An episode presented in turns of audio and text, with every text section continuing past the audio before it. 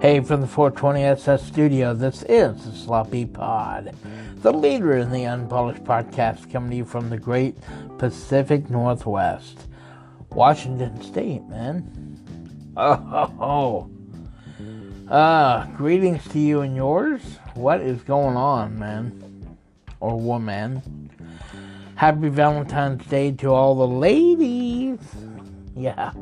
Yeah, it was a day for the ladies. Uh, I'm recording this late, so, you know. Anyway, it doesn't matter. Uh, it is the day for the ladies, however, sometimes it's not a lady. Sometimes it's a dude. yeah. Sometimes it's yeah, it's it's the dude, man. You gotta gotta be careful out there. Anyhow, you know, sometimes it happens that that guys who, by all accounts, uh, should be attracted to the opposite sex, you know, but maybe he doesn't get the memo, or you know, maybe he gets the wrong memo. Wink, wink, and before you know it, he's um He's gay. Not that there's anything wrong with that. Oh, of course not. I mean, it's fine if that's who you are. That's right. I mean, I have many gay friends. My father. yeah, so I, I'm, I don't know, man. This is going, this is really going down the crapper. But anyway, I, I guess you get my my gist of it. I'm just having fun I, I, I do have gay friends and it doesn't bother me a bit. So, anyway, happy Valentine's Day. oh, good Lord. Uh, well, uh, I guess we should, man, uh, we should uh, probably address the uh, elephant in the room. Yeah. Um, that elephant being the, the snow, the Snowmageddon 2021. Uh, I don't even know what the temperature is now. The, the stuff that I have, the information that I have in front of me, that was at the very beginning of the, uh, the storm. And I'll tell you, it's been kind of a shit um, a shit day for me. Uh, except for one thing, and I'll I'll get to that in a minute. Um, but so uh, the snow came and and came. I mean it it snowed. Um, I think we got a total of at least eight inches, at least, if not more. Um, but yeah, it, it dumped uh, dumped pretty good on us, and and uh, it looks like uh, my see my brother sent me something from uh, uh, Central Texas, and they are getting single digit weather, single digit temperatures, and then snow and ice. Crazy, just crazy, man. So, our snow and our cold was nothing, nothing compared to the middle part of the country. Uh, dipping all the way down to Texas, uh, going from 29 degrees, dipping to 4 degrees by midweek. 4 degrees for Texas, central Texas. Never happens. I don't think I, I mean, I lived there for 30 years. I don't ever remember it getting down to single digits. Uh, you know. Um, so yeah, so it's uh, unheard of and no doubt shattering records and probably bursting pipes as well.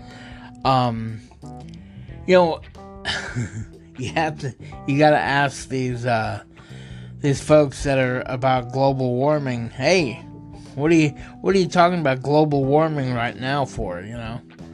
Um but you know it'll warm up.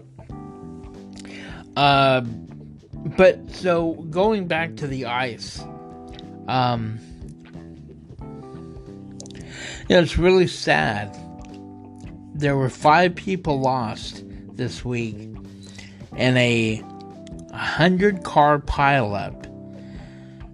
And if you see the video, uh, I'm sure you have, unless you're under a rock, under a rock. Um, the video just shows it all, and I think I'm gonna let uh, Inside Edition uh, carry that story. Highway horror. A FedEx truck slams into a 100 car pileup in Fort Worth. Look again, the driver can't stop. This is the crash from another angle. Oh. Car after car crash into each other on I 35, which is coated in a slick sheet of ice that made driving so treacherous. Witnesses are shocked, helpless to do anything. Oh, he's gonna crash into them. Oh!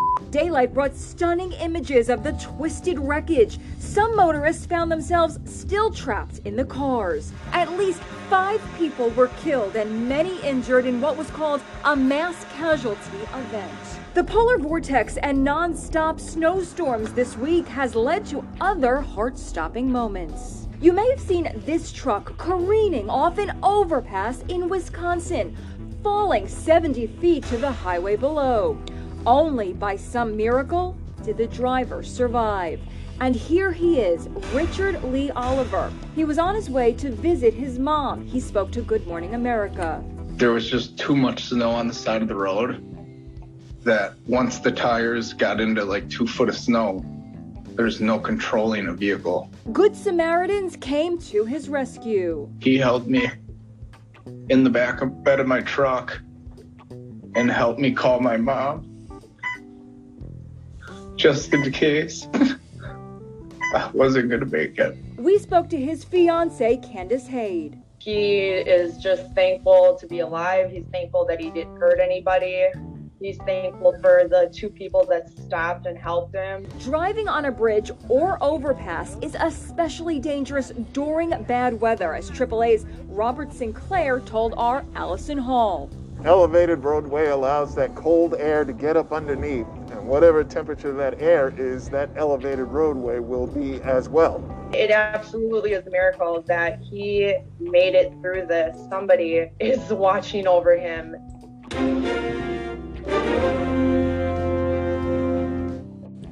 Yeah, so real quick, um, story about driving on ice, what not to do. Uh, and I may have already told you the story. Um, it was about uh, I was trying to get on full time with Dell Computer, and this also was in in Austin. And uh, I lived in a little town called Bastrop, about 40 miles to the south. And this day we had a little bit of snow, but mainly just ice. And again, I was trying to get on full time, trying to get out of the temp service, so I I drove all the way uh, into Austin. Didn't really have any issues until I got until I got to Austin, and I thought, well, I'm going to take this uh, this flyover, you know, elevated road, which you know, come on, it's icy. I wasn't even thinking about it. Uh, I was just trying to get to work.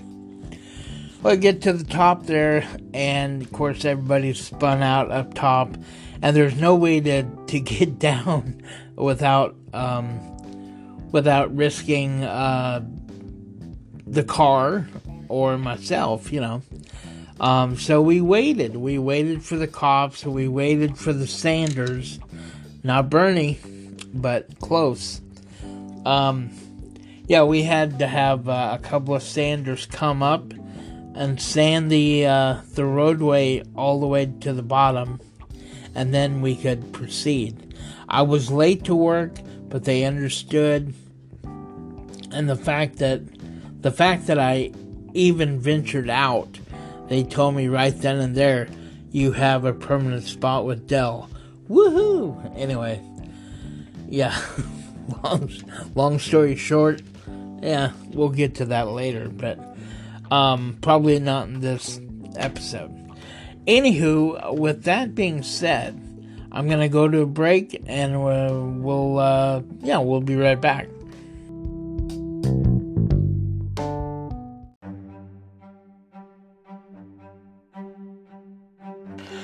All right, folks, welcome back to the show. Um, whew, and a short one it will be. I just, I simply cannot stay awake. I really cannot. So I'm going to take care of this segment, and then, uh, then I'm going to lay down and go to sleep.